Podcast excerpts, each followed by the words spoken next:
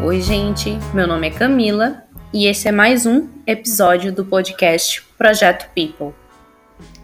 Olá, o meu nome é Gedian Ferreira, sou estudante de Engenharia de Produção da UFPB e neste episódio do podcast a gente vai estar tratando sobre o tema clareza. Então vamos lá.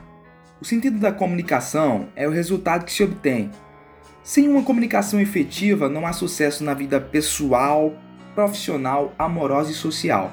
E o sucesso da comunicação é possível apenas quando a mensagem é enviada e recebida com clareza. Aprender a se comunicar é tão fundamental quanto saber ler e escrever. Vamos focar o podcast de hoje nas situações em que você precisa comunicar algo importante ou difícil. Comece estruturando o seu raciocínio. Defina como irá iniciar, desenvolver e concluir sua mensagem. Uma comunicação clara requer um objetivo claro. Ter em mente qual é a essência daquilo que você deseja comunicar permitirá que você organize o pensamento a fim de se expressar com clareza e objetividade. As palavras produzem efeito quando você se mostra alinhado com aquilo que diz. Esse alinhamento se revela através da voz, ou seja, com o tom, ritmo e velocidade com que você fala, e também por sua expressão corporal. É preciso que as suas palavras se refiram a circunstâncias definidas. Fique atento, o conteúdo daquilo que se diz corresponde a 7% da comunicação. 27% estão ligados ao modo com que se fala e 70% da comunicação está ligada à expressão do rosto e do corpo, a forma como alguém se coloca enquanto fala, ou seja, o olhar, o movimento das mãos, a postura e outras informações dadas pela leitura corporal. Aí você deve se perguntar, mas e aí? Como que eu faço para se comunicar de forma clara? Vamos lá. Eu e a Camila vamos estar falando sobre alguns pontos em que você precisa se concentrar. É muito importante lembrarmos que o processo de comunicação é uma via de mão dupla, ou seja, envolve quem fala e quem escuta, e as experiências de quem fala nunca serão iguais às de quem escuta.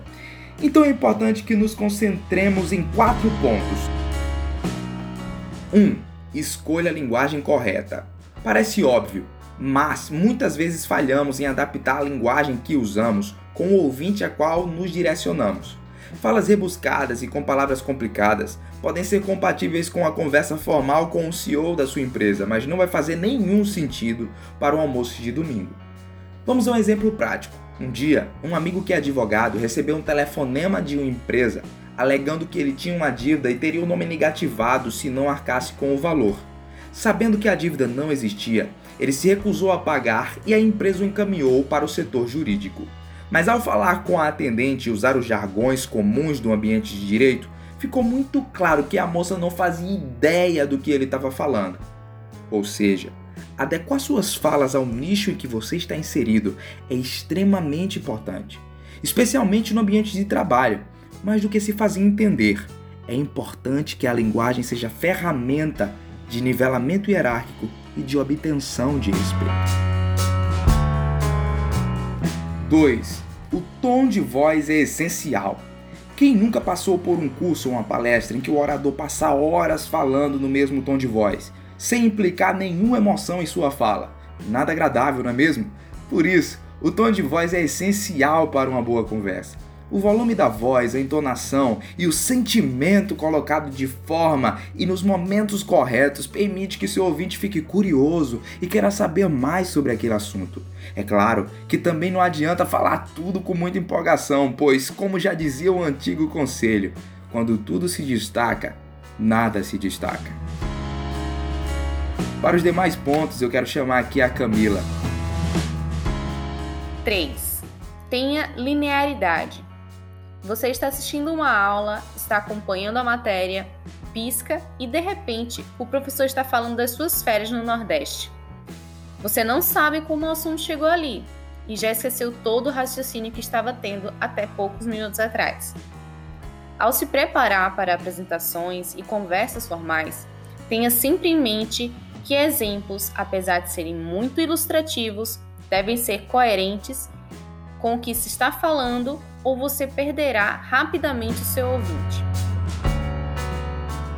Uma dica é sempre ter uma cola, seja em um bloco de anotações ou em uma apresentação de slides, resumidas em tópicos para que te guiem ao longo do assunto.